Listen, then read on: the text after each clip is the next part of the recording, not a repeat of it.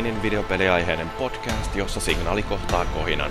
Konsolifinin sivuilla on pari viime viikon aikana voinut lukea muun muassa artikkelin hiphopissa käytetystä pelimusiikista ja suomalaispeli Jydgen arvostelun sekä seurata striimejä Resident Evil Revelationsista ja Dragon's Dogmasta.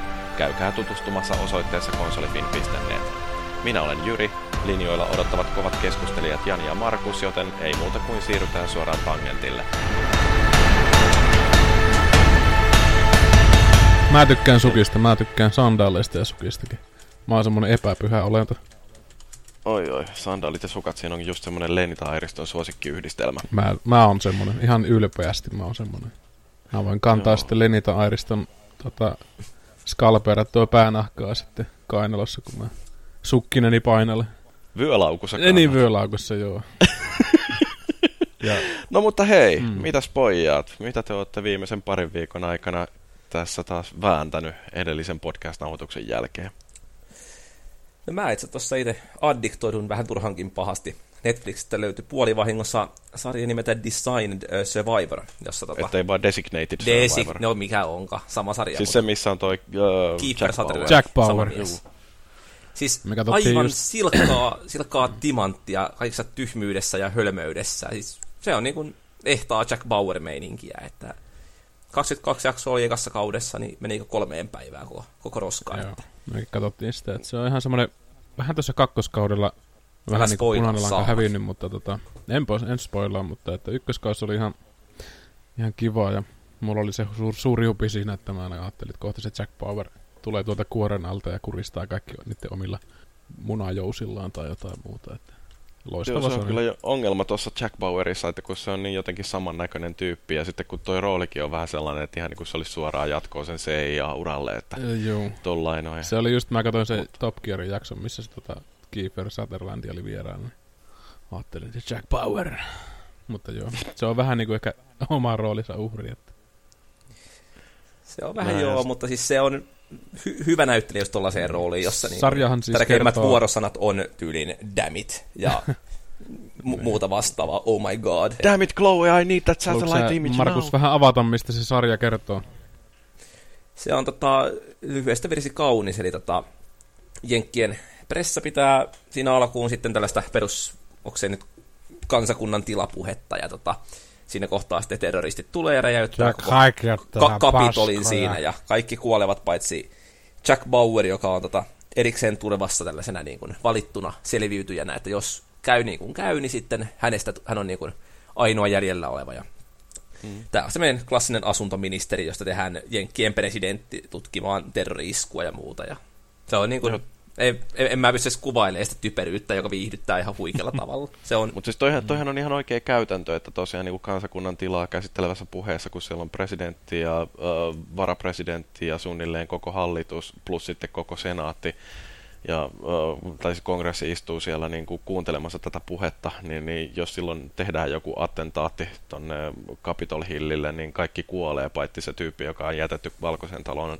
kytikselle siltä varalta, että niin, mm no. jotain tällaista tapahtuu. Tuohan se sarjana aika samantyyppinen kuin 24, että siinä niin kuin paljastuu, luullaan, että paljastuu jotain suurta ja sitten paljastuu jotain suurempaa vielä sen taustalta ja sitten, että terroristi-iskun suunnitteli naapurin mäyräkoiran paras ulkoiluttaja, kaveri, eläimiin sekaantui ja ohikulkija hippi. Sitten se alkaa niin olemaan sitä tasoa aina, mutta että, ihan jees. Toi on kyllä justiin tätä. Ei, siis on se kohtuu hauska sarja, mutta tota, ei se nyt mitään sellaista kauhean syvällistä.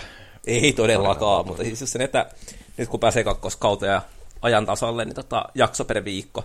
Mm. Ja varmaan ensimmäinen sarja sitten kaksi nelosen Game of Thrones, jota tulee silleen katsottua, niin kun, aina kun jakso ilmestyy, niin tyypistä Tossahan on sama, sama vähän juttuna, että mitä toi Star Trek Discovery suorittaa, että ne ilmestyy kerran ö, viikossa. Et Mm-hmm. Aikaisemminhan on Netflixin oma juttu vähän ollut se, että sieltä tulee niinku sarjat niinku kerralla rykästää. Että kaikki voi maratonata kuin pienet apinat. Mutta mm-hmm. nyt ne on selkeästi siirtynyt siihen pikkusen vähän maltillisempaan niin tuommoiseen julkaisutahtiin sitten. Että mutta jos tota Markus tosiaan toi Designated Survivor uppoo, niin kannattaa ehkä katsoa sellainenkin sarja kuin Shooter, jossa oliko se nyt Ryan Filippekö siinä on pääosassa esittää jotain ex-marinea, joka palkataan suojelemaan presidenttejä ja sitten se oikeasti lavastetaankin presidentin salamurhayrityksestä ja kaikkea tällaista hauskaa, niin siinä on myös yksi semmoinen mielenkiintoinen. Se on hyvä juoni pornoelokuvalle Sex Marine. Sitten siinä on vähän isommalla budjetilla tehty. You have to fuck the first president. Eikö first lady. Okei, okay. no mutta hei Jani, mitä sä oot tehnyt? Sullakin on öö, hienoa. Kaikenlaista. Mä oon tehnyt, otos pitää katsoa vähän tältä, mitä mä oon tehnyt, kun mä muista enää itsekään. Että. No, Switchihän se tuli jäädäkseen, että mulla nyt kävi semmonen, semmonen mielenkiintoinen tota, tilanne, että löytyi semmonen Nintendo, kun Nintendo-kulttuurissahan mä kasvoin ja Sega oli kirosana ja niin poispäin. Niin jotenkin tuo Switchi kyllä mennyt sitten niin syvälle, että sitä on tullut pelattua aika tunnollisesti, että joka ilta suurin piirtein tunnin pari karttia väännetään kavereiden kanssa ja kirotaan tietysti kuin eläimet. Eihän sitä hirveästi ole ehtinytkään muuta tekemään kuin töissä käymään ja Switchiä pelaamaan. Että. No sen verran mä ehdin tekemään, että mä peruutin to tilaukset tuohon Star Warsiin ja siitä ehkä vähän myöhemmin ja sitten tota Destiny meni samalla ennakkotilaukset, että kommentit ja tommoset online-analyysit on mennyt niin mun ihon alle Reaktumin kautta, että en, ei, ei pysty, se oli vähän liian hapokasta kyllä. Että. Se on Joo, semmoista. teet mitään muuta kuin Zelda ja Mario Karttia pelaat vaan. Joo, se on kyllä mun elämä tällä hetkellä, että Zelda ja Mario Karttia. Jotain muuta ehkä mahtuu väliin. Ai joo. no se on tietysti ihan hyvä, että niin, niin, jos jotain mahtuu edes väliin, että kun toi Switch, vaikka se nyt ei kauhean kookas konsoli olekaan, niin en tiedä miten syvälle se menee, mutta... Mm-hmm. Shigeru. Mm, jees. Joo, no mitäs mulla on tarinaa tässä? Tota, kävin kokeilemassa pakohuonepeliä. Oletteko harrastanut näitä? Yhden huoneen käynyt ratkomassa aikanaan. Ja ihan kiva, kiva. hengissä? Kyllähän me sieltä. Että ihan kiva, kiva kerta viihdettä, mutta... Oliko se se semmoinen live uudestaan? tilanne juttu? Joo. Joo, mä olin sellaisessa, missä tota, ähm, mentiin semmoiseen ullakkohuoneeseen, johon oli piilotettu Suomen Ullatus! Uh, uh. niin tosiaan kuninkaallinen salaseura oli piilottanut Suomen kuninkaan kruunun sellaiseen ullakkohuoneeseen ja nyt siellä oltiin sitten etsimässä sitä. Ja oli se ihan siis tosi jännästi suunniteltu ja kaikenlaisia pikkuarvotuksia ja sitten tulee siinä kesken kaiken myöskin jotain vähän yllättäviä käänteitä siihen menoon, että kyllä mun täytyy sanoa, että noin pakohuonepelit, niin silloin kun ne toimii, niin ne toimii aika tosi tehokkaasti, että eihän se mitään kaikkein halvinta hupia ole, mutta meitä oli neljä. Joo minä ja vaimo ja vaimon pikkusisko ja sen mies, niin kuitenkin onnistuttiin selviytymään. Ei kauhean monta vihjettä edes tarvittu ja löydettiin kruunu. Paska Ratkoit heistä huolimatta. Mun pitäisi varmaan mainostaa, että kun täällä Tampereella asun, niin yksi kaveri tekee, on töissä tuommoisessa putiikissa, mikä tekee noita, mutta mä en voi mainostaa, koska mä en muista, mikä sen nimi oli. Että semmonen juttu. No mainosta sitten vaikka foorumilla. Joo. Niin meillähän on uusi foorumi, sehän piti myös sanoa nyt, että me äh, on pitkän aikaa viritelty tuota Xenoforoa, että päästään sitä vanhasta V-bulletinin kakkareesta eroon, ja tota noin, niin nyt on sillä avoimessa beettassa tämä forum.konsolifin.net osoitteessa oleva uusi keskustelupalsta, ja sinne voi mennä sillä jakaa karmaa niin pelaajien, pelaajalle foorumilla aikoinaan? Ei mitään no, karmoja. Vitsi, kun on paska juttu, te olette virittäneet. Karmaa pitäisi aina pystyä jakamaan. Joo, en mä tiedä, siitä on vähän huonoja esimerkkejä, että kun ihmisten annetaan antaa plussia ja miinuksia toisten postauksille, niin sit se ei välttämättä perustu ollenkaan niiden viestien laatuun, no, vaan se siihen, että kuinka hyvin se vitsi sopii. tässä vähän. Ai okei. Okay. No. Eli siis tosiaan todella ala-arvoinen yritys, tämä on noin pelaajalehen foorumi, terveisiä vaan Paulille no. ja Gonzalolle, jotka kuuntelee pelaajaleheltä. Joo, paskaa, mikä paskaa. Mutta hei, tota, meillähän mm. on siis tänään mielenkiintoisia pelin aiheita. Meillä on Markuksella vähän Middle Earthia ja Janilla on Star Wars Battlefrontia ja mä haluan keskustella Superhot VRstä. Että jotta päästään näihin peleihin käsiksi, niin ei muuta kuin hypätään aiheeseen, joten Markus, take it away. Joo, mä oon nyt hypännyt sitten Middle Earth Shadow of Warin kimppuun, joka tuossa tota, julkaistiinko nyt viime viikolla. Pelastiko ensimmäistä? Ja, ja, en todellakaan pelannut. Se on hyllyssä ottamassa alusta asti ja siis se samaa kastia Mad Maxin kanssa mu- muun muassa, että sitten joskus kun maailma päättyy ja kaikki sosiaalinen meininki on kuollutta, niin sitten ehkä. Hmm, että niin kuin kiinnostaa, mutta... Se on sama kriteeri mulla ton Steam Libraryn kanssa. Että sitten kun kaikki muut on kuollut. Niin, kyllä mä niin haluaisin pelata, mutta ei vaan ole ehtinyt. Samanlaisia pelejä on vähän, vähän muitakin, niin sitten vähän jäänyt. No. Mutta tota niin, sitä nyt sitten tuossa lähtenyt menemään ja se on taas yksi avoimen maailman toimintapeli lisää näitä samaa kastia kuin Assassin's Creedit, jos näitä nyt onkin aika paljon velkaa tietysti ja muut tällaiset. Jos nyt lähdetään siis siitä, että ylipäätään en ole koskaan ollut mikään Taru Sormusten herrasta tai keskimaa fani, että tota, Tolkienia yrittänyt lukea Lotri-trilogiaa läpitte, selvisin ekan loppuun ja tokassa lopetin, koska se nyt... No, en nyt sano mitä, mitä se oli, mutta ei sellaista olisi koukuttanut. Niin, ja sä oot kyllä tommonen yleisvihaaja. Enkä, mä tykkään Kaik- monesta asiasta. Kaikki fiksut ihmiset tykkää, niin sä vihaat. Ai niin kuin Hobbit-trilogiakin. Joo, mutta kuitenkin niin se maailma on sille jäänyt aina vähän, vähän etäiseksi, niin tuossa huomaa sitten sen, että, että ehkä Kyllähän se aika geneerinen, geneeriseltä, gene, geneeriseltä varmaan vaikuttaa, jos ei ole kauhean syvälle mennyt siihen, koska se loittaa noin ilmestyessään nämä tämmöiset puitteet, mistä on sitten jalostettu nämä kaikki muut tuotteet, mikä kaikki pelaajat ja kaikki muut on tutustunut oikeastaan ennen kuin varmaan niin kuin Sormusten herraa Siinä niin, se on niin vähän sillä niin kuin, että syyttäisi raamattua siitä, että niin, niin, se on niin ihan geneerinen messias-tarina. Niin. Mm. Kyllä se päähenkilö, ei kiinnostunut. Mutta tota niin, niin se, että toi tarina nyt lähtee eikä silleen, silleen vähän sitä oletuksesta, että pitäisi ehkä tietää, mitä, mitä on tapahtunut aiemmin. Että se vähän laittaa pelaajan silleen niin kuin maailmaa vaan katsomaan, että mitä hänellä tapahtuu. Ja se on tietysti mulle vähän ollut se luo... päähenkilö sama, mikä ykkösessä, että se takavasemmalta tullut Samuel kuin Talion, mikä sitten on tota, valittu satunnaisten tapahtumien myötä sitten tällaiseksi kantajaksi ton sormusten takoja. Mä muistan mikä se Rimpori se oli.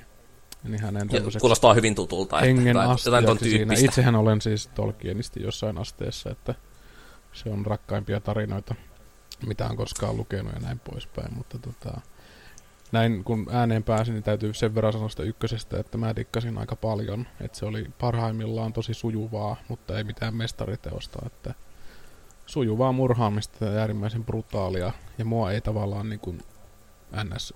hajannut semmonen ajatus siitä, että tolkien ja pannaan halvalla, että pistetään niin suolenpätkiä ja perseitä lentämään. Et mun mielestä se oli oikeastaan niin kuin tosi laadukkaasti tehty kaikki askeli, että se ei ollut mitään semmoista South Park-tyyppistä ihan täysin tai Quentin Tarantino-tyyppistä. Että vaikka se on tosi brutaaleja ja näyttäviä jotkut finisherit, niin kuitenkin pysyy py, pysy semmoinen niin kuin, tietynlainen hillitty, hillitty niin kuin tunnelma siinä. Että, mutta siinä vähän ongelmana ykkösessä ainakin oli se, että se kontentti ei oikein muuttunut miksikään siitä, että se oli niin kuin semmoinen AAA-peli, jossa budjetti oli vähän niin kuin yhdelle asialle laitettu, että se oli se maailma ja kiipeily ja örkkien lahtaus.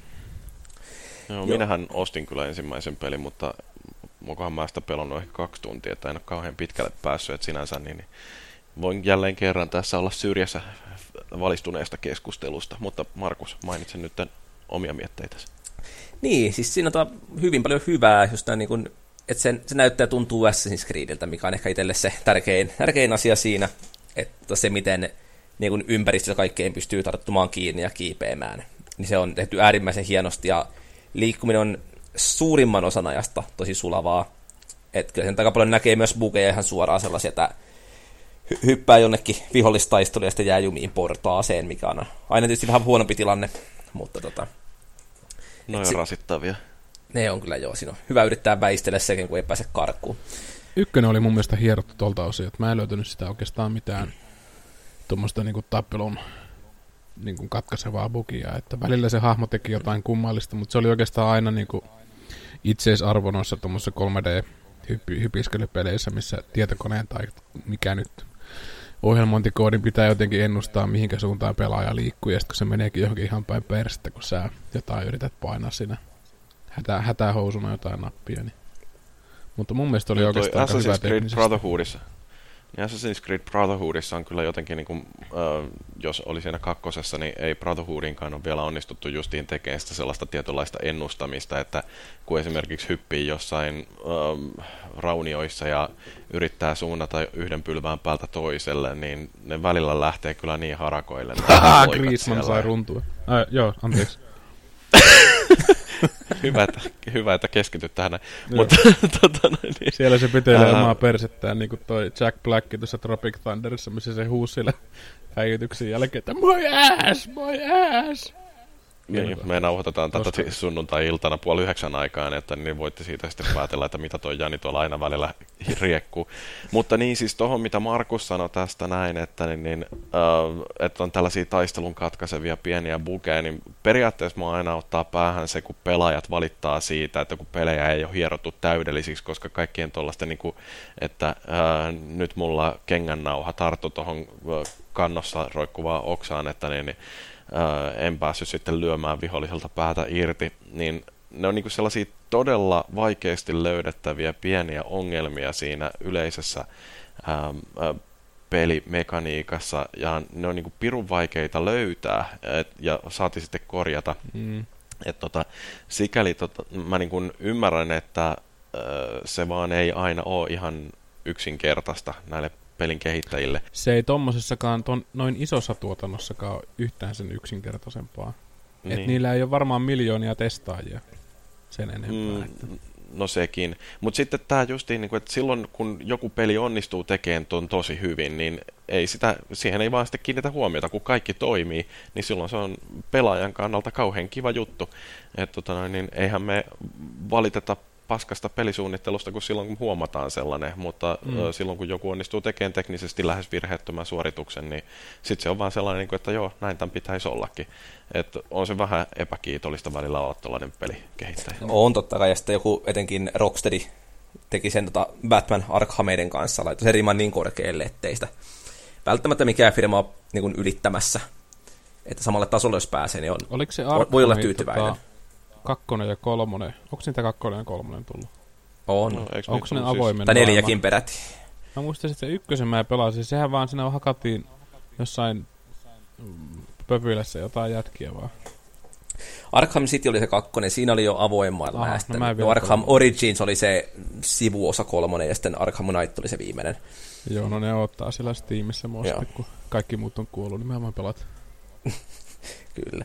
Mutta tota, jos nyt siis, joo, ei tuossa niinku viti hirveästi takertua siihen, että jotain pieniä bugeja tulee, mutta se, minkä olisi itse toivon, tai olivat vähän kehitystyössä panostaneet enemmän, niin si- siinä alussa huomaa, kun ei ole pelannut peliä aiemmin tai ykköstä, että oli vähän hukassa sen tekemisen suhteen, nimenomaan sen takia, että sinne vaan periaatteessa örkkejä tulee rajattomasti ja loputtomasti lisää.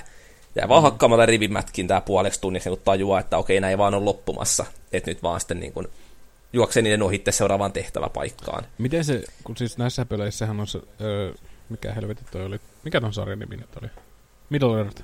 Mi- mi- jotain, jotain, jotain. Niin, miten siinä näkyy tuossa kakkosessa se Nemesis-systeemi, kun se ykkösen juttuhan tavallaan oli toi Nemesis-systeemi? Näkyykö siinä mitenkään? Kyllähän sitä hirveästi hehkutettu. Mä oon siis pelannut sitä vasta joku yli viisi tuntia, että se on hirveän vähän näkynyt siinä, mutta tavallaan niin kuin se, että, että kun siellä on ne niin kuin vihollisten hierarkia, mm. jossa on ne kapteenit, war chiefit ja sitten nämä pääjehut, niin tota, että tavallaan niin kuin niiden, jos joku tyyppi tappaa sut siellä näistä kapteeneista, niin se tulee sun sellainen niin kuin nemesis, josta saat niin kuin vendetta tehtävän itsellesi, ja sen jälkeen se on vähän vahvempi siellä, mutta taas sen tappaminen on mm. hyödyllisempää mm. sitten. Niin, se on tota, niistä ne saa parempia aseita ja niistä tulee vaikeampia ja ne tavallaan Joo. nousee siinä örkkihierarkiassa ylöspäin. Mä ty- tykkäsin tavallaan itse sitä systeemistä, että kun siellä tykkäsin siitä miljöistä tuossa oikeastaan tuossa ykkösessä sen takia, että siellä pystyy vaan niin kuin samojana samoilemaan. Ja sitten tuleekin takavasemmalta joku ruuno, joka on tappanut sut jollain seipäällä. Niin tota, sitten huomaattekin, että se huutaa niitä juttuja, että etkö oppinut viime kerrasta, että mä laitan sulle, revi sun peräsuolle ja laitan sun omat huulet sinne sisälle ja pusutan itseäni niillä. Niin se niinku menee niin ihoalle sit siinä, että nyt on pakko niin Sun pitäisi käsikirjoittaa pelejä selvästi. Mitä? Sun pitäisi käsikirjoittaa pelejä. Niin. Tulisi mielenkiintoista dialogia. En mä vitti, mä olin ihan ylivoimainen siinä, niin annetaan kaikki heikompien tehdä sitten, että saavat vähän leipää perheelle viettyä. Mutta, mutta, niin, siis tähän mennessä se, mitä pelannut, niin on, on kyllä tykännyt ja koko ajan päässyt enemmän ja enemmän sisään. Mm. Et, ei tämä ehkä, ei, niin kuin, on ihan mikään Assassin's Creed tai, tai Arkhami, mutta tota, vahvaa plussaa siltä tähän mennessä voisin antaa ja semmoinen, että niin kuin per, perustelisin helposti niin kuin täyden hinnan maksamisesti Alekori-jutunkin, jos siksi ei halua myöhemmin ostaa. Varmasti sinne päätyy, koska niin kuin, tänäkin syksynä taas niitä avointa maailmaa piisaa. Mm. Joo, sulle ei tota, ilmeisesti tullut tämä avoin maailma samoilu ainakaan niin kuin vastaan mikään mittari, että ei vielä, siis niiden suhteen on vähän se, että tota, pelaa yhden, niin sitten pitää vähän taukoa, niin sitten jaksaa taas seuraavan. Tämä on vähän semmoinen alustus ehkä itselleen Assassin's Creed Originsia, mikä, niin. mikä puhuttelee paljonkin. Eikö se ole se Egyptiin mm. sijoittuva? Joo. Pelasitko sä sen mm. öö, Lontooseen? Joo, pelasin. Syndicate. Mikä pelasin Syndicate? kyllä. Ja se, Minkäslainen se oli? Mä pidän Syndicatea ja Unitya niin kuin sarjan parhoina. Se Black Mitä on siis, anteeksi, Syndicate ja Unity, onko se sama peli? Ei, ne on siis tota... Unity toinen oli Ranska. Joo, Ranska oli toinen. Että tavallaan niin kuin, kuitenkin Assussakin on ollut se, että se maailma, mihin se sijoittuu, a- aikakausi on niin kuin se juttu. Onko siinä edelleen? Ja siinä Etsi joo. Söitkö omaan kakkasi? Onko siinä... ei ole. En itse yhtäkään Ezio-peliä pelannut läpittekään. Että... No, mun mielestä kakkonen ei. kannattaa kyllä pelata, vaikka se on aika aneeminen niin teknisesti, mutta mm. et se tarinan kuljetus oli mun mielestä tosi hyvä. Tuossa aneemisuudesta puhutaan, niin tota, täältä Middle vielä, niin minkä verran olette seurannut tämän pelin ympärillä ollutta PR-katastrofia, mikä on ollut aika, aika miehekästä luettavaa ja nähtävää. No eikö siinä niinku, tää, nämä luuttiboksit, vai mitä ihmettä ne on, niin ne tuntuu olevan nyt jotenkin tämän syksyn hitti. Joo, nehän on ollut hyvän aikaakin jo semmoinen niin kuin pelaaja hirveästi pelottava asia. Et tähän mennessä niin kuin, to, tosi moni ennakkoon haukkunut peli jo valmiiksi pystyyn.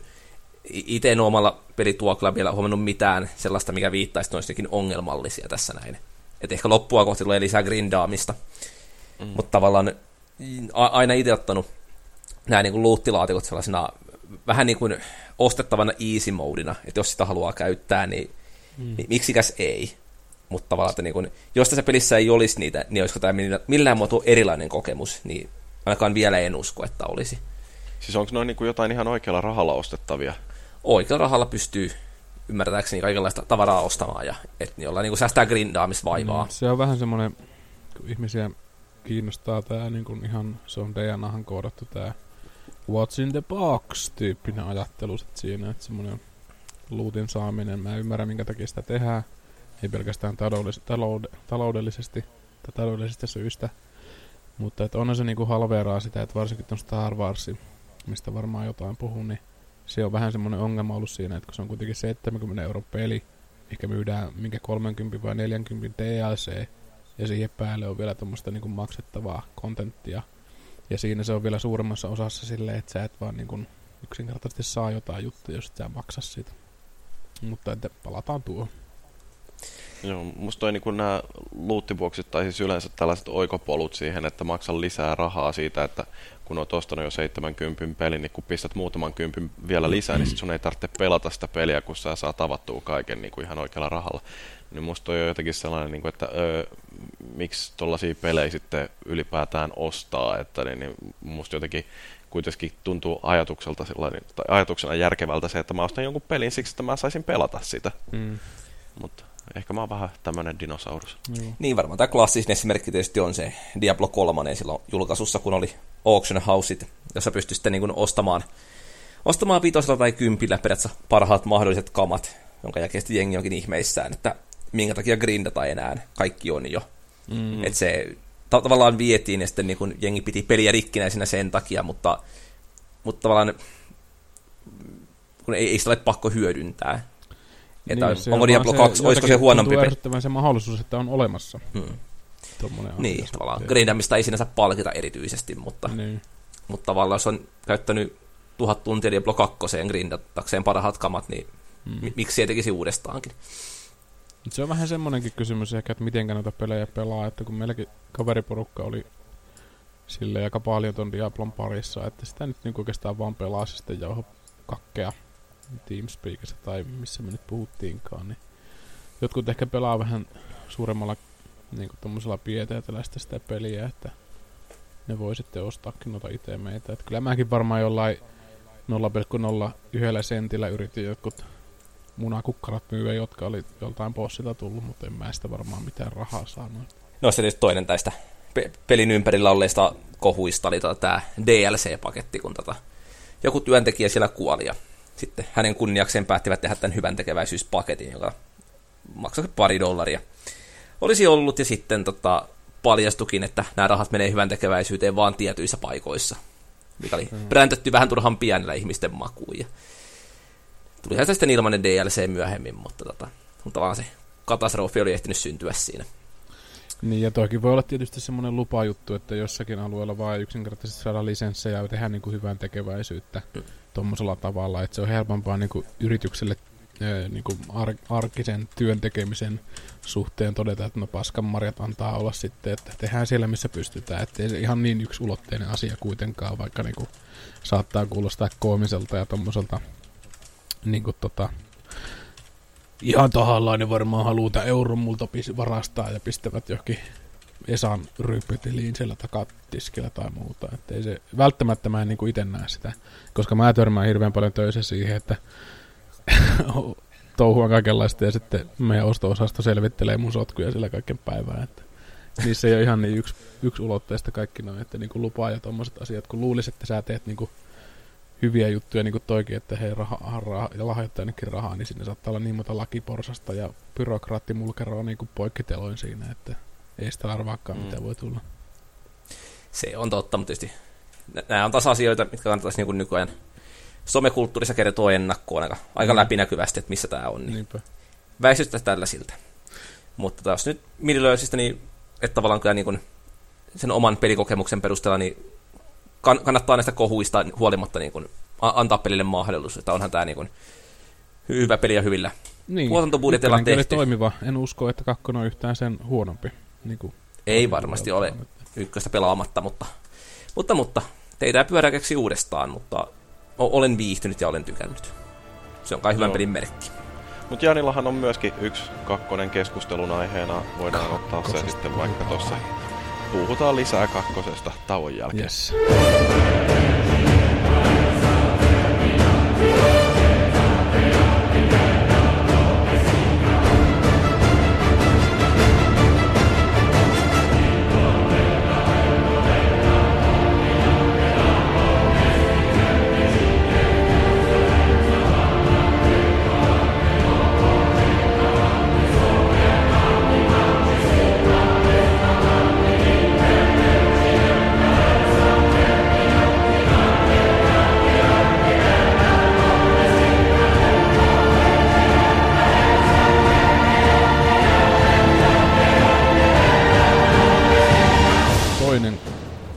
Galaktinen kakkonen, mistä aina tulee suu virneeseen, kun pääsee puhumaan Star Warsin.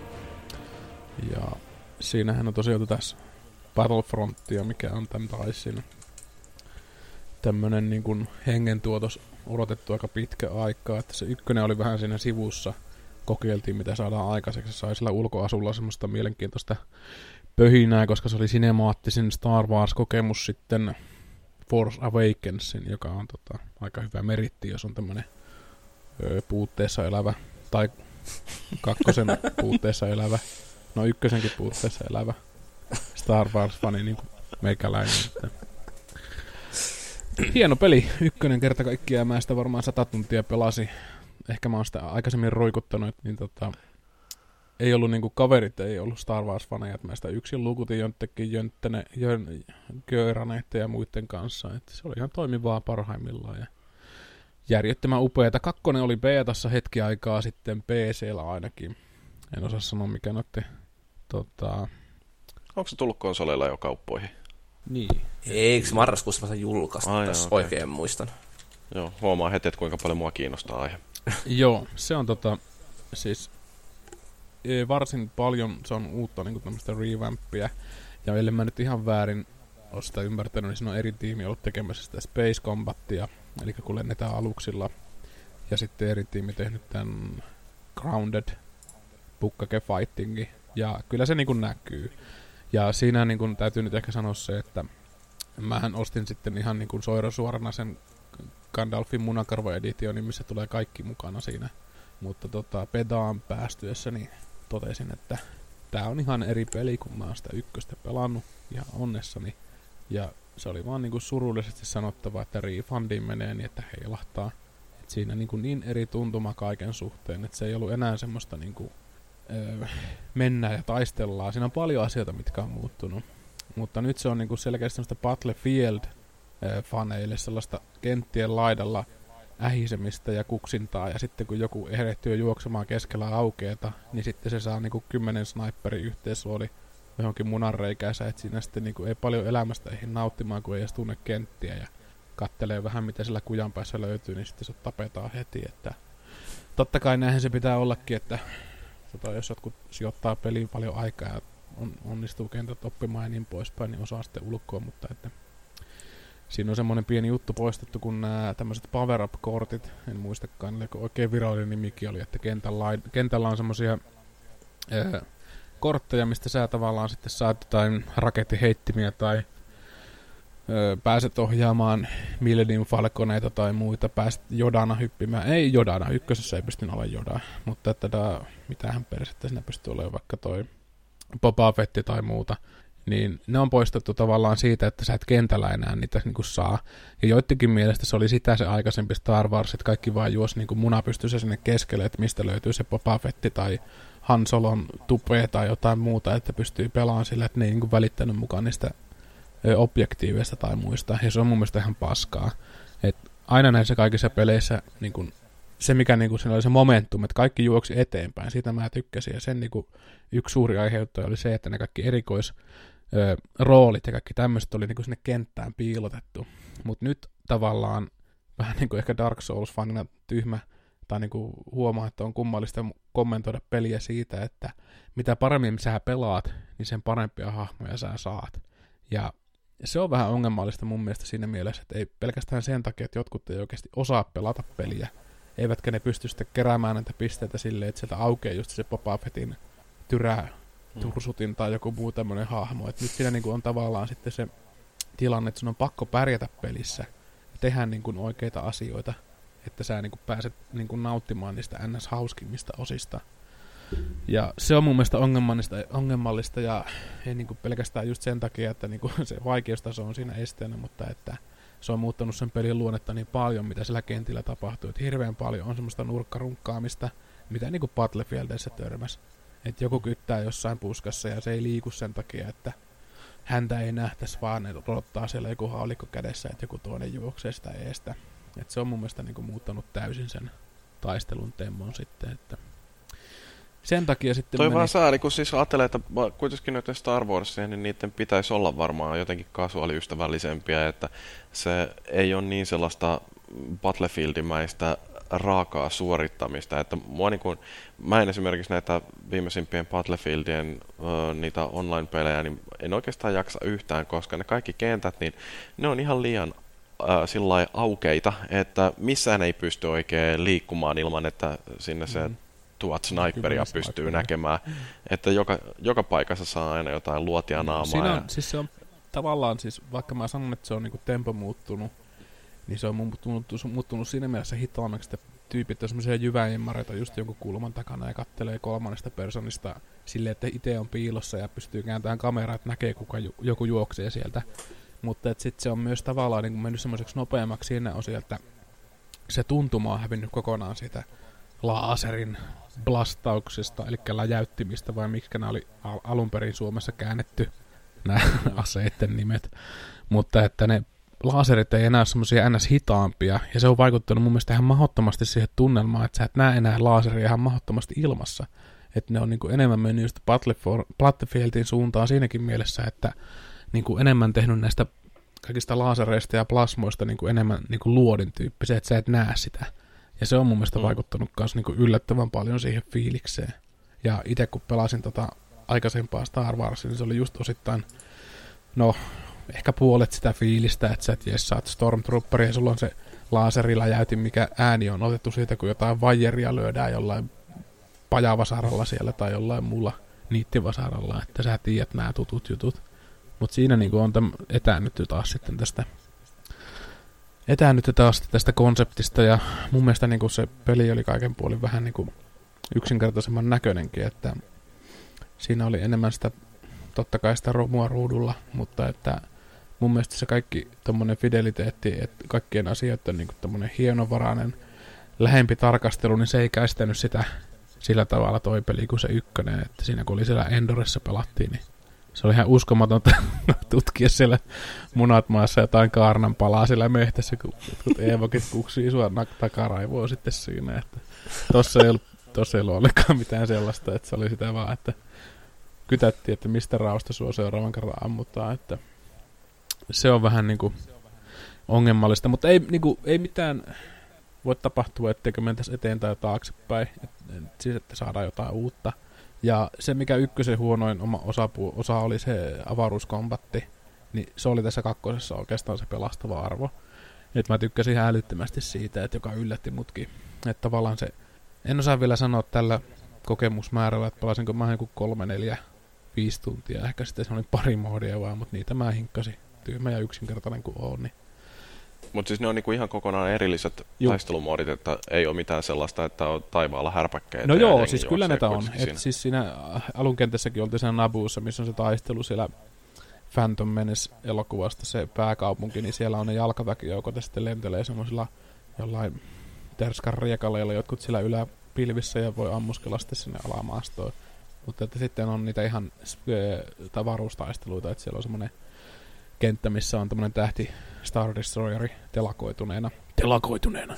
Semmoiseen korjausasemaan ja siellä sitten tota, hyökätään kapinalliset, saastaset kapinalliset hyökkää sinne kimppuun ja niin ne on niinku kaksi eri moodia tavallaan, että se toinen on ihan Deep Space melkein ja toinen on sitten semmoinen, että voi niinku ampua maajoukkoihinkin aluksilla sitten siinä, että mutta että se avaruustaistelu oli tehty mun mielestä oikeasti tosi hyvin, että se oli tosi kivaa et sinänsä vähän korpes toi refundi. No vielä mä en ole refundannut, kun sitä ei pysty refundaamaan ennen kuin se on julkaistu. Mutta mä uskon, että tota, se, ehkä se tuntuman vaihtuminen oli mulle suurempi juttu kuin se, mikä niinku on tämmöinen isomman möykän äänistä niinku aiheuttanut tämä pelaajakorttien tota, no, lootbox-tyyppinen meininki, että siinäkin tavallaan sä saat tiettyjä skillejä ihan randomisti ja niin kun se, se ei mua haittaa. Mulla ei ole niin mitään ongelmaa maksaa, jos mä haluan niistä, mutta mä en yleensä halua, koska mä haluan pelata ja aukasta niitä. Mutta tässä on taustalla tämmönen peli kuin Gears of War 4, jota mä oon ehkä pelannut semmoset montakohan kymmentä miljoonaa tuntia. Ja niillä klasseilla, mitä mä oon eniten pelannut, niillä ei vieläkään niitä skillejä, tota, mitä mä olisin ehkä eniten kaivannut. Että se tulee ihan täysin randomilla ne kaikki tota, talenttikortit sieltä, että ne aseet, mitä sä esimerkiksi käytät eniten, niin sä et saata saada koskaan niihin mitään semmosia vahvistuselementtejä, joka on mun mielestä ihan täysin kädestä.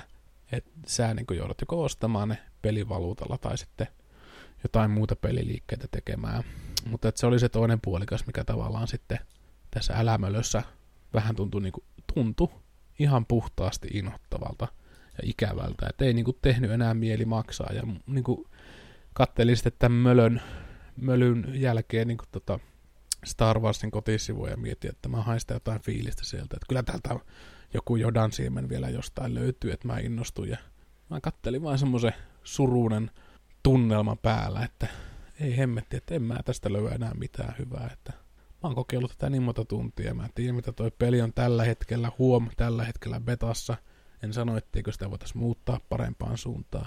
Mutta että kuten suuri ja erityisesti vanha Jyri on aikaisemmin monesti sanonut, että pelien ennakkotilaaminen on hölmö hommaa. Ja nyt mun täytyy sanoa, että tämän pelin ja varsinkin Destiny 2 ennakkotilauksen peruttaneena täytyy sanoa, että mulla toi liipasen sormi käy liian herkästi, että täytyy vähän nyt hannata noiden hankintojen suhteen.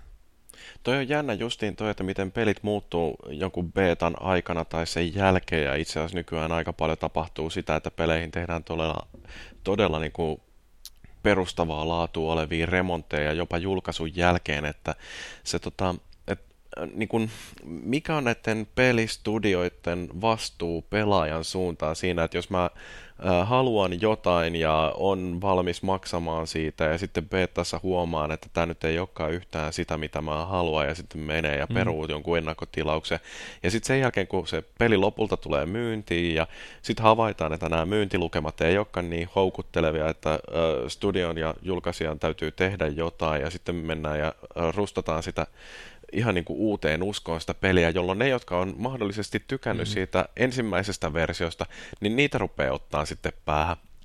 Toi Et niin efekti niin kun... on oikeastaan noista MMO-maailmasta tuttu, että kun siellä on niin paljon mm-hmm. erilaisia klasseja, niillä on erilaisia skillejä, niin aina mitkä on niin kuin jotkut on overpoweria, jotkut on underpoweria, ja ne underpower jätkät ruikuttaa niin saa perkeleesti foorumeilla sun muuta, että ne pelintekijät niin kuin muuttaa jotain, niin sä huomaat sen, että ne, ketkä oli aikaisemmin tyytyväisiä, ei olekaan tyytyväisiä, ja mm-hmm. se on niin kuin ihan loputon kierre, ei siinä ole mitään oikeaa ratkaisua.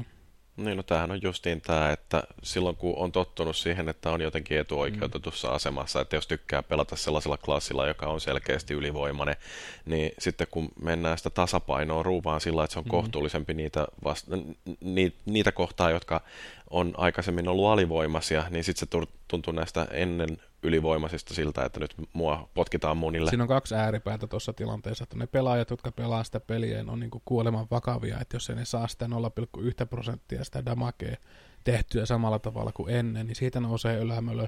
Ja sitten on ne pelaajat, jotka ei niin kuin pelaa niin kuin samalla, kun ne ruokkii vauvoja ja ulkoiluttaa koiraa ja paskalla istuu ja saunoo ja auttaa anoppia ruumiiden piilottamisessa tai jotain muuta, että ne niin kuin ei panosta siihen peliin, että ne ei niin kuin saa samalla vai, niin vähällä vaivalla yhtä paljon aikaiseksi. Et mun mielestä ne on mm. ne kaikki äänimmä, äänekkäimmät ääripäät, että mitä niin kuin ei pitäisi ehkä kuunnella just siinä ja katsoa vaan milloin mitään statistiikkaa, mikä ei niin kuin valehtele, että jos mietitään, että jossain pelissä pitäisi ruuvata jotain klasseja, missä toinen tekee enemmän damagea kuin toinen, niin siinä pitäisi katsoa oikeastaan sitä kokonais katsantoa sitten siinä mieluummin kuin jotain yksittäisiä älämölijöitä, että onko tämä oikeasti heikompi vai ei. Toi on, toi on kyllä jännä justiin, että mikä tuohon olisi sellainen oikea ratkaisu ja tämä on varmaan mahdollisuus siihen, että näitä pelejä voi muokata todella rajustikin mm-hmm.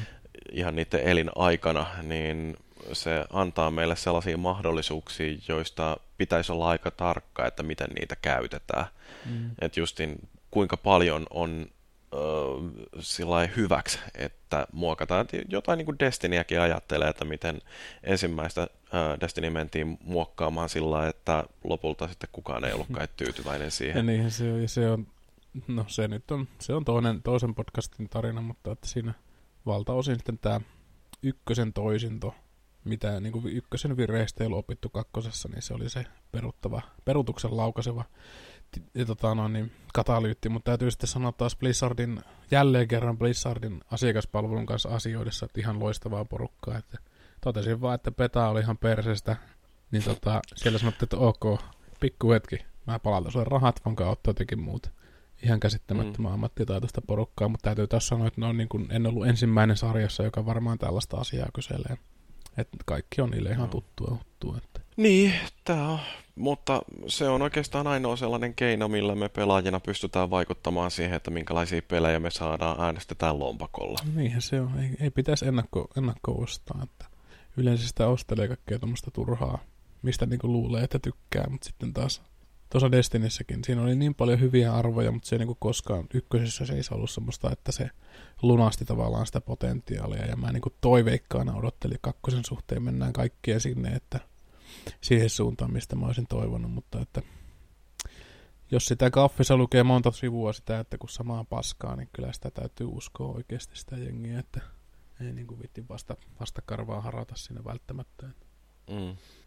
Mutta tota, semmoista, semmoista peliä mä pelailin ja oikeastaan tämmönen uutis, uutisenomainen ja paljon mielen, mielekkäämpää ja positiivisempaan suuntaan, kun tässä on niin kuin viimeisen vartin kassajaan jossain laavassa huljuttanut, niin täytyy sanoa, että on Switchille tämmönen hardware-ratkaisu tullut. No miksei muillekin laitteille, kun tämmönen Marseille, otapas mä etin sen linkin tossa. Marseille Inc., joka tekee HDMI-piuhoja, varmasti jotain muitakin piuhoja. Mutta niilläpä onkin siellä piuhan päässä tämmönen pieni piiri, joka hardware pohjaisesti suorittaa antialisingiä, eli pehmentää sahalaitoja kuvassa. Itselleni on tämmöinen tulossa.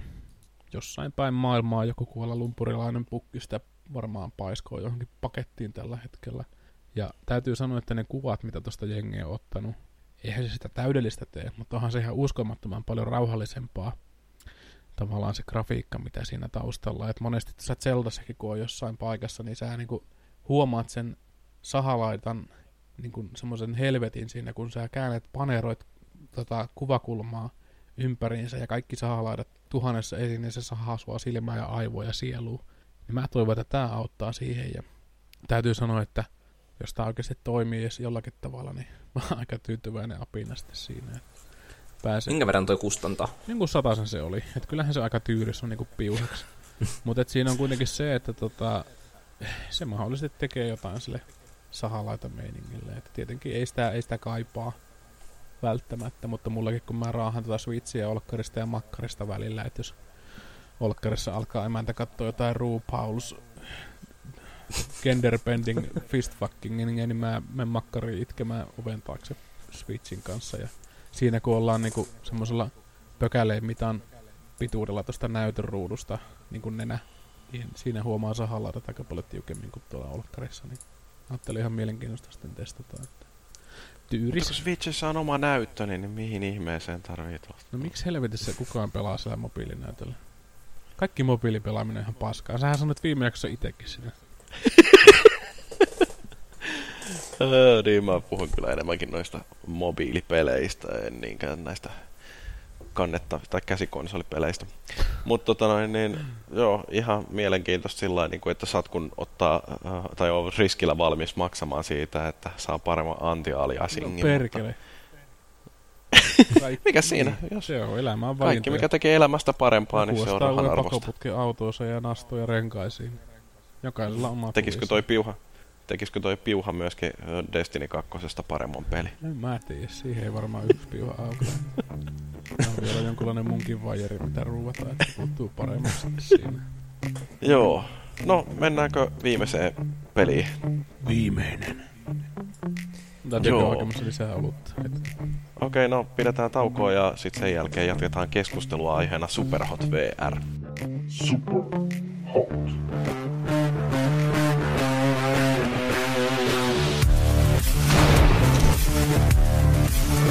We'll be right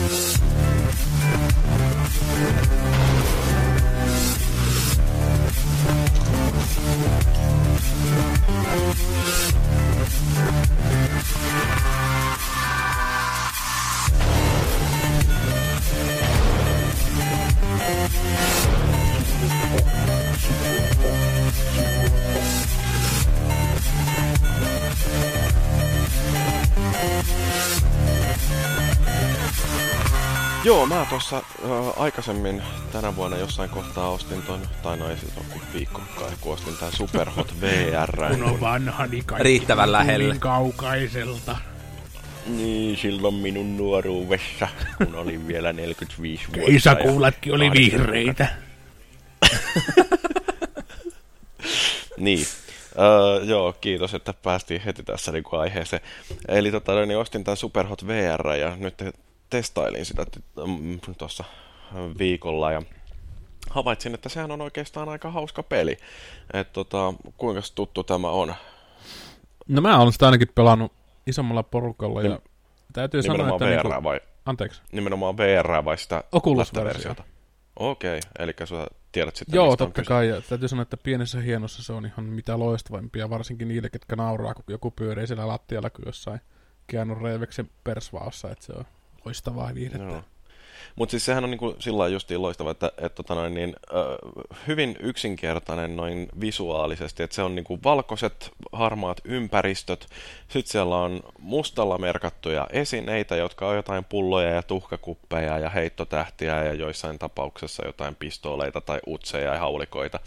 Ja sitten vastaan tulee punaisella maalattuja vihollisia, ja tämä niinku pelin ju, juju on se, että aika liikkuu ainoastaan silloin, kun pelaaja itse liikkuu. Ja se liike katsotaan siitä, että kun molemmissa käsissä on movekapulat, tämä on siis Pleikka nelosella, ja tietysti kypärä päässä. Ja kun kamera havainnoi näiden eri laitteiden liikkeitä, niin, niin aina kun on pikkasenkin liikkeessä, niin ympärillä oleva maailma myöskin liikkuu, mutta sitten kun jää ihan paikalleen seisomaan, niin silloin kaikki ympärillä pysähtyy. Ja tämä sitten mahdollistaa sillä kaikkea hauskaa, että kun vihollinen juoksee sua kohti joku pyssy tanassa ja ammuskelee, niin äh, kun liikkuu itse oikein hitaasti, niin tämä äh, vihollisen ampuma luoti, se, sen lentorata näkyy ja niitä pystyy väistelemään, että siinä tulee oikeasti tällainen Matrixin neofiilis, kun näkee, että nyt tulee luotia kohti ja sitten väistellään niitä ja sitten kun vihollinen on tarpeeksi lähellä, niin lyödään siltä ensin päärikki ja sitten kun ase lentää, niin nappastaan se ase lennosta kouraa ja mm. ammutaan sillä kaikki muut, jotka tulee kohti. Toi on vähän semmoinen juttu, että ei tota oikeastaan voi tuosta loistavasta analogiasta huolimatta kuvailla niin kun, se on niin kuin Matrixin tapa. No one can be told what the Matrix is, you have to see it for yourself. Et mm. se on mun mielestä tosi hyvä toi niin kuin, tämmönen, se on niin kuin toimiva teknologia-demo sellainen, että sinne pääsee siihen hommaan käsiksi, että mistä tässä VRssä oikein kyse. Mm. Joo, ja siis tota, mun mielestä tuossa hyvin justiin hyödynnetään sitä, että kun oma kroppa on kuitenkin sit se, se niin kuin sinä olet ohjain tälleen Kinect-tyylisesti. Et niin kuin silloin kun pysyy paikallaan, niin aika pysyy myöskin paikallaan ja omat liikkeet saa sitten kaiken ympärillä liikkua. Niin musta tämä on niin kuin hyvä sellainen, että mitä hyödynnetään sitä koko kroppaa, että, että mulla niin kuin, ää, puoli tuntia tai tunnin, kunhan mä sitä nyt jaksoin pelata, niin siinä tuli oikeasti hiki, koska se on sellaista mm. ihme joogaa se pelaaminen. Kun siinä tota, tosiaan niin kuin väistellään vastaan tulevia luoteja ja iskuja ja yritetään ottaa niitä kaikkia esineitä, mitä siinä ympärillä on, ja niitä heitellään vihollisia kohti ja poimitaan ympärillä lenteleviä aseita ja kaikkea tällaista. Se, on niin kuin, se on ihan sika toimiva justiin tuollaisena, että siinä huomaamattaan tulee myöskin vähän venyteltyä. Se on joo. Täytyy sanoa, että jos niin kuin joku onnistuu Nintendo Wiiin kapulalla tekemään jotain tuhoa, niin kyllä mun täytyy sanoa, että onneksi oli kaveri niin kuin ma- ka- makkarissa, niin kuin se oli makkarissa sänky ja konepöytä ja sitten ei mitään muuta. Ja sitten okuluksella sitä keskellä lattiata veettiin jotain kung fu-liikkeitä sun muita. Että se, niin se oli oikeasti älyttömän hauskaa. Että hikipäässä oltiin kaikki. Siis ihan käsittämättömän hauskaa. Mä ootan sitä ilolla, kun tulee niin kuin monin peli superhotti. Että on jotain hourivia jätkiä lattia täynnä, jotkut luukut naamoilla ja joku kattelee sivussa, kun jätkät tekee jotain ufoa siinä. Ja kun se meillä oli silleen, että Olkkarissa kaverit nauraskeli sitten niin kuin mun pelaamiselle, että näki mitä mä näen. Et meillä oli niin kuin jaettuna silleen se ruutu, että mä olin siellä makkarissa vetämässä jotain ninjapukkakea ja kaverit sitten tuli saunasta aina katsomaan nauramaan sitten, kun mä vein jotain tikkareita ilmasta ja heittelin niitä vihollisten silmiä siellä. Että mun mielestä tosi hyvä niin tommonen koko, koko talon viihdepaketti toi superhotti. Että. Mm-hmm. Joo, ja siis toi on tota, tää on nyt taas yksi niistä peleistä, että, joiden takia niin VR on ihan oma juttunsa. Että no, niin kuin Jani sanoi, että sitä ei oikein pysty ymmärtämään, jos mm. ei sitä itse koe. Tota, tämä on, tää on niin kuin loistava osoitus siitä. Samsungin nämä, mitkä nämä VR-lasit oli ihan mielenkiintoinen mun mielestä kanssa. Ja GRVR. GRVR, ja nythän toi Facebook julkaisi tämän Oculus Go, mikä on tämmöinen light-versio tästä mm. tota, VR-lasista. Ja mun mielestä se on tosi tärkeää nyt, että se penetraatio jäi vähän tapahtumatta siinä mielessä, että massat ei niin kuin hyväksynyt tai ottanut tätä VR niin autenttisesti tai niin, kuin niin intuitiivisesti itteensä pelaamisen tavaksi kuin ois voinut. Mutta mä luulen, että tommonen paskempi laite siis teknisesti, mitä toi Oculus Go on, niin se on just sitä, mitä tää tarvii tää VR, koska parhaimmillaan se on ihan mahtavaa. Mutta siis tommonen mm. Oculus, mitä mäkin pelasin, niin niitä johtoja niin pirusti, että ne oli niinku oikeasti piti vähän varoa, että kyllä siinä niinku pää ja peräpää kolis ympäri kämppää, että kyllä niinku välillä täytyy miettiä, että missä ne johot menee ja kuinka monessa palassa ne on tuolla noin liittimet tuolla, että se ei ollut käytännöllistä. Joo, mutta, käytännöllisyys. Mutta en mä usko, että ei toi niin kuin varmasti ole sitäkään, että etteikö yleisö olisi valmis ottamaan VR vastaan, mutta jos ei näitä tällaisia mobiiliratkaisuja, niitä tyhmän näköisiä Google Cardboardeja ja muita ota sillä huomioon, että miettii enemmän näitä tällaisia high-end VR-ratkaisuja, mm. eli Oculusset, HTC, Vivit, PSVR, niin tota, kyllähän mä väitän, että niissä enemmän kysymys on siitä, että kuka helvetti viittii maksaa neljä ja puolestaan mm. siitä, että saa pelata kolme teknologia Eikö toi Pleikkarin VRkin tarvi itteensä vielä sen kameran, että sun pitää toinen satainen pistää siihen. No se on tietysti plus sitten, että tämä Superhotinkin kohdalla niin tarvii kaksi Move-ohjainta, jotka mm, nekään ei ole ihan ilmaisia. Palasissa, joo. Niin se hinta on tietysti oma juttunsa ja sitten se, että miksi kukaan maksaisi sitä hintaa, kun tällä hetkellä sillä on Resident Evil 7, Joo. yksi teknologiademo ja ei mitään muuta, Joo. paljon lupauksia, mutta sitten taas niin kuin, tämäkin syksy, niin siellä Bethesda tulee tietysti Skyrim VR ja mm. Fallout 4 VR, ja kun niistäkin on tullut lähinnä vaan niin kuin huonoa palautetta mun korvaan, että mm. eivät vakuuta, niin sitten niin kuin sitä, miksi kukaan mm. maksaisi mm. noita. Onhan tästä noista. VRstä puhuttu hirveän kauan, että jotenkin mulla alkaa olla jo vähän semmoinen vihaisen kuluttajan meininki, että kaikki tuotteet, mitä tulee isollakin rahalla, niin ne on niin kuin alttamasti altavastajan asemassa, että mä oikeasti odotan, että nyt no perkele, miksi et sinäkään voi olla parempi kaveri ja muuta tuommoista, mutta että siis yksi peli, no kaksi, jos laskee tämän Superhotin, mutta että mä laskisin vasta Resident Evil 7 oikeastaan semmoiseksi varsinaiseksi peliksi, koska se on niin kuin peli. Siinä on kontenttia. Mm. Superhotti on vaan niin kuin ajatus ja sitä vaan myllätään eteenpäin. Mutta tää on, tää on niinku, tilanne on just sillä niinku ongelmallinen, että mä kuvittelin, että toi PSVR olisi myynyt aika hyvin, mutta ihan justiin tuli tämä tieto siitä, että miljoona kappaletta myyty. Ja musta se, niinku, se on älyttömän pieni install base, että miten sellaiselle yleensä kannattaa edes kehittää mitään pelejä. Mm. Et tosi kiva, että jotain edes tulee, mutta musta se on, niinku, on ongelmallista, että joku Skyrim VR esimerkiksi, niin um, mä, en, mä en jaksa uskoa, että se osaisi ottaa kaiken hyödyn VRstä irti. Että hyvä peli, ei siinä mitään, hmm. mutta tosiasiassa niin... Niin, se... siinä, sä unohdat ehkä sen asian, että Skyrim on aina myydyimpien pelien listalla ykkösenä Steamissa, kun sä katot. No ei ehkä viimeisen kuukauden aikana, mutta viimeiset vuodet sen jälkeen, kun se on julkaistu, niin se on joka vuosi jossain top 10 jossain sijalla, joka tarkoittaa sitä, että sitä myydään sitä peliä aivan helvetisti joka viikko. Et se on ihan mm. käsittämätöntä, miten jengi tykkää sitä pelistä. Sitä myydään tietysti, mutta sitten ta, sitä saa nykyään halvalla ja sisältö on käytännössä loputtomasti. Mm.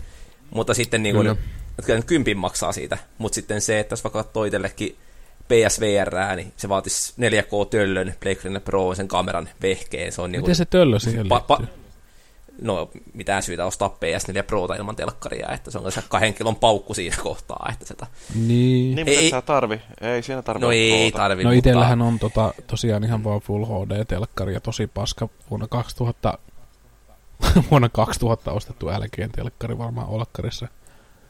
Että se on se ruudun päivitys vaan, mitä mä hain sitä. Mutta se toi VR ylipäätänsä, niin, niin, niin jotain olisi ko- kohtuullisen oleellista saada sinne tämän syksyn mm. aikana. Tietysti aina on iloisen negatiivinen ja pessimistinen ja kyyninen, mutta ei toi tekniikka muuten ensi kesää näe, että se, niin. Niin kun, se, se, se, tuli ja se meni, sillä oli se oma saumansa. Mä oon kanssa ihan samaa mieltä, että vaikka toi Markuksen termi ensi kesää näe, se on niinku ehkä kuvainnollinen, niin mä uskon, että sillä se häviää, jos se, se saa oikeasti jotain sisältöjä, koska ei vaan niinku siihen miljoonaa, jos PSV, kuinka monta pleikkaria on myyty kaiken kaikkiaan, eikö ne on niinku ihan monta kymmentä Ol, miljoonaa? Oliko se 60 miljoonaa jo, menikö se rikki? Joo. Jos ajatellaan, että sä teet, on paljon houkute, houkuttelevampaa pelintekijänä tehdä peli ostavalle, potentiaalisesti ostavalle väelle, jota on 60 miljoonaa, kuin yksi miljoona. Et jos sä teet joku Luigi's Anal Adventures of the Scandinavian Royalty, niin se on niin kuin todennäköistä, että sitä 60 miljoonasta ostaa sata jätkää sen, kun että vr ostaa edes yhtä yksityyppisen peli. Että se on vaan ihan matikkaa. Mutta oliko Markus niin, että sä et ole pelannut tuolla PSVRllä?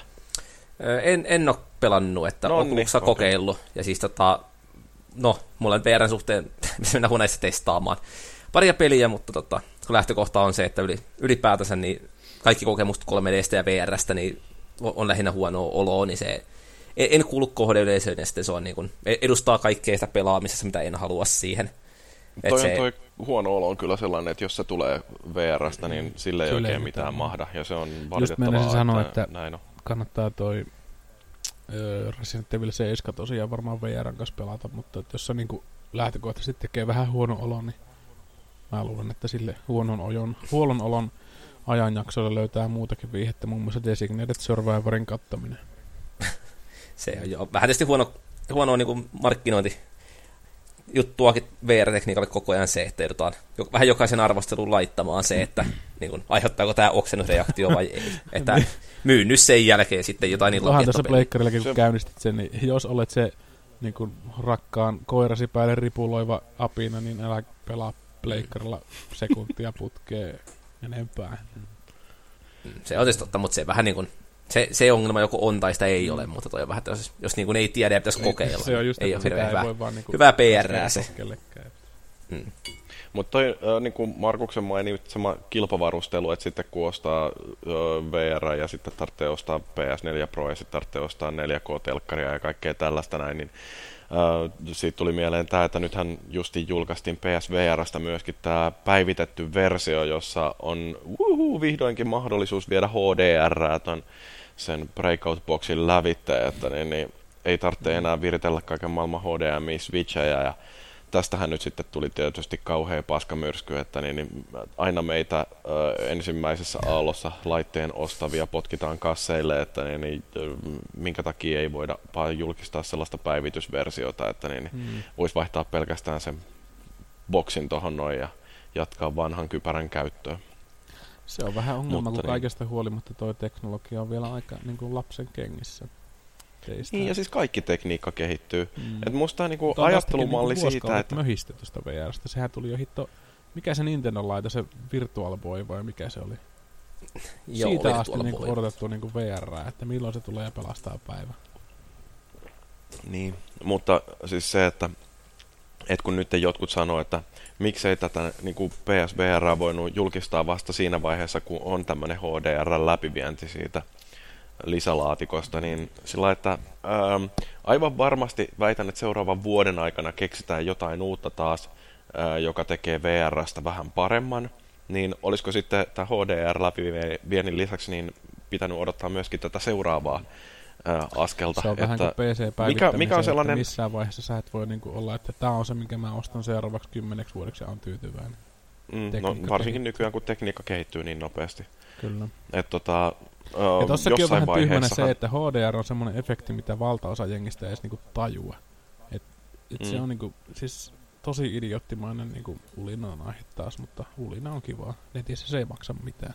Mut se on vaan jotenkin niin, että kun nyt ostat ihan minkä tahansa teknisen häppäsvärkin, niin vuoden päästä sä saat paremman halvemmalla. Mm. Et tota, ei sitä nyt voi odottaa, että sillä hetkellä kun minä menen kauppaan ja ostan itselleni uuden puhelimen, niin sitten kaikkien firmojen täytyy lopettaa uuden kehittäminen, koska muussa tapauksessa tämä mun laitteeni jää vanhaksi. Se on et, vähän tota, semmoinen valintakysymys. Et, haluan ostaa siinä, sellaista, että... mikä on seuraavat viisi vuotta parasta. Se on kato valintakysymys myös siinä, että jos ajatellaan, että jos sä oot se köyhä opiskelija, joka elää jollain opintotuella, ja sä ostat jonkun laitteen, niin totta kai se on sulle iso hankinta. Ja se, täyt, se mm. niin kuin ymmärtää jokainen. Mutta se on taas sitten epärealistista kuvitella, että se iso hankinta olisi niin kuin iso hankinta pitkään, että markkinat menee just eteenpäin ja teknologia kehittyy. Ja sen sijaan, että sä pelaat jotain pelejä, niin sä tunnet niin kuin semmoista vaille jäämisen tyhjyyttä, että sä et niin kuin mukaan pääse samaan nautinnon tasoon kuin joku Patrick Laine, joka tietenkin ostaa kaikki uusimmat laitteet ja heittää vanhoilla laitteilla vesilintua. Ei sillä ole tyhmä esimerkki, Patrick Laine on ihan käsittämättömän kova jätkä, mutta että joku random jantteri, just joka niinku ostaa kaikki tur- laitteet ensimmäisenä ja heittää niinku, mille ei niinku mitään merkitystä rahalla. Niin tota, se on niinku tietenkin ihan eri maailma. Hashtag FOMO. Mut joo, ei, joskus pitänyt kirjoittaa joku blogikin tästä FOMO-ilmiöstä. Mutta niin, niin näinhän se vähän on. Niin, mä ainakin ootan siis sitä Facebookin lanseeraukset aika paljon. Se on langaton VR-laite, vaikka se olisi niin kuin puolet siitä suorituskyvystä, mitä tuo VR pystyy parhaimmillaan esittelemään. Mä luulen, että se on aika hyvä ajamaan sitä teknologiaa niin kuin yleisempää tietouteen siinä mielessä, että jossain vaiheessa saadaan joku Oculus Go Home-versio, missä on joku keskusyksikkö ja sä niin kuin, sijoitat oikeasti kuluttajana vaikka tuhat euroa siihen laitteeseen. Et ei se niin kuin, kun tietää mitä sitä voidaan irti vetää, niin se potentiaali on niin kuin, ihan rajaton että sillä pystytään tehdä vaikka, vaikka ja mitä, mutta että tässä vaiheessa vielä sille ei ole tehty vaikka ja mitä. Ja vielä vähemmän jengiä tietää, mitä niillä on tehty. Niin se on se ongelma mun mielestä. Niin, mutta laitteet ei ole kuitenkaan se ainoa autuaksi tekevä juttu, että aina tarvii olla myöskin sitä sisältöä. Mm. Ja en mä tiedä, siis, no, siis paljonhan sitä huudellaan justiin tämän perään, että pitäisi olla näitä tällaisia AAA VR-pelejä, mutta ainakin tämä Superhotti on mun mielestä just tällainen peli, jossa se on, se on mekaanisesti hyvin toteutettu, tämmöinen pieni peli, mutta hyvä peli, ja siinä on ymmärretty selkeästi niin nämä VR-vahvuudet ja heikkoudet, ja sitten on suunniteltu peli, joka on mm. rakennettu näiden ehdoilla. Tämä on mun mielestä hyvä esimerkki sellaisesta pelistä, joka, vaikka siitä on olemassakin tämä litteen-versio, niin mä en usko, että se on ollenkaan sama. Et siinä mielessä niin Superhot VR on hyvä osoitus siitä, että miten VR tekee pelaamisesta ihan erilaista. Kyllä, Et siinä niin edetään teknologiaehdoilla. Mm. Mutta joo, mä luulen, että meidän pelikeskustelu on tältä erää tässä.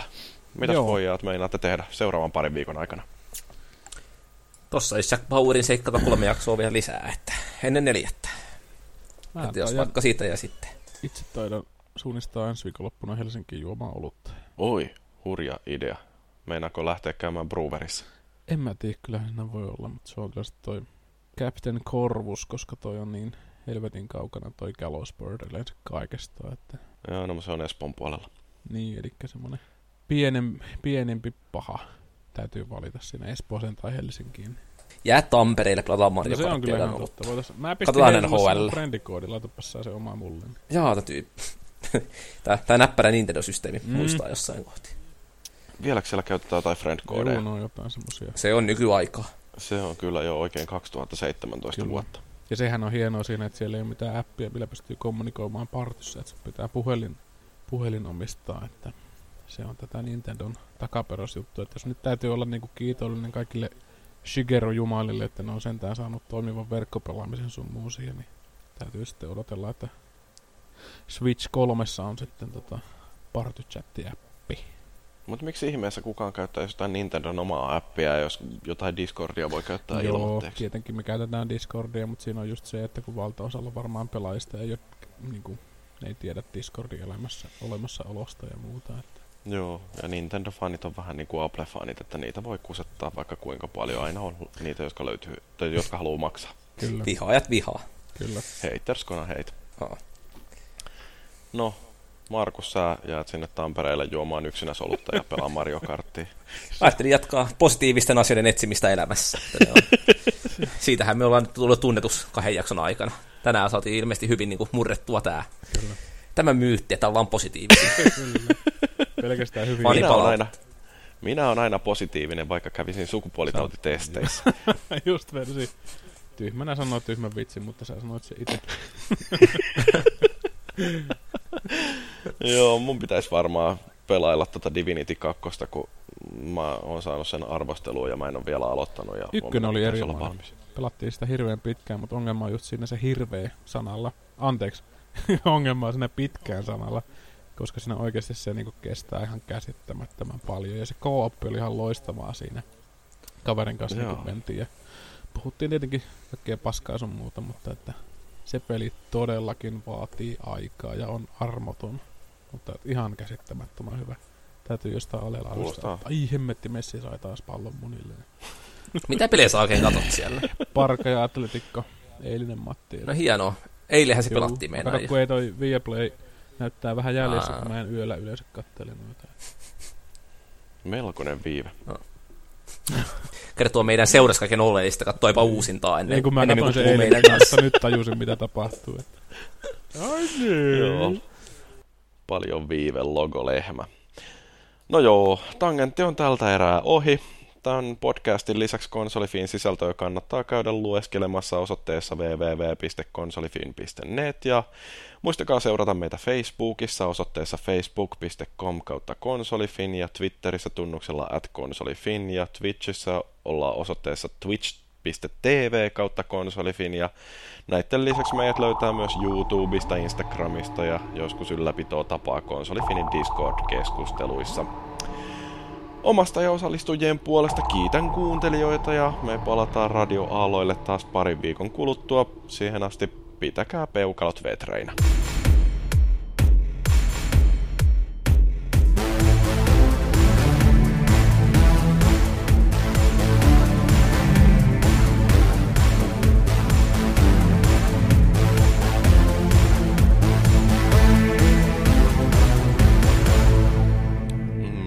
Vihreä kuule Jaffa keksii. Mm, Vihreät keisakuulat pumpsahtelee Jyri peräreikä.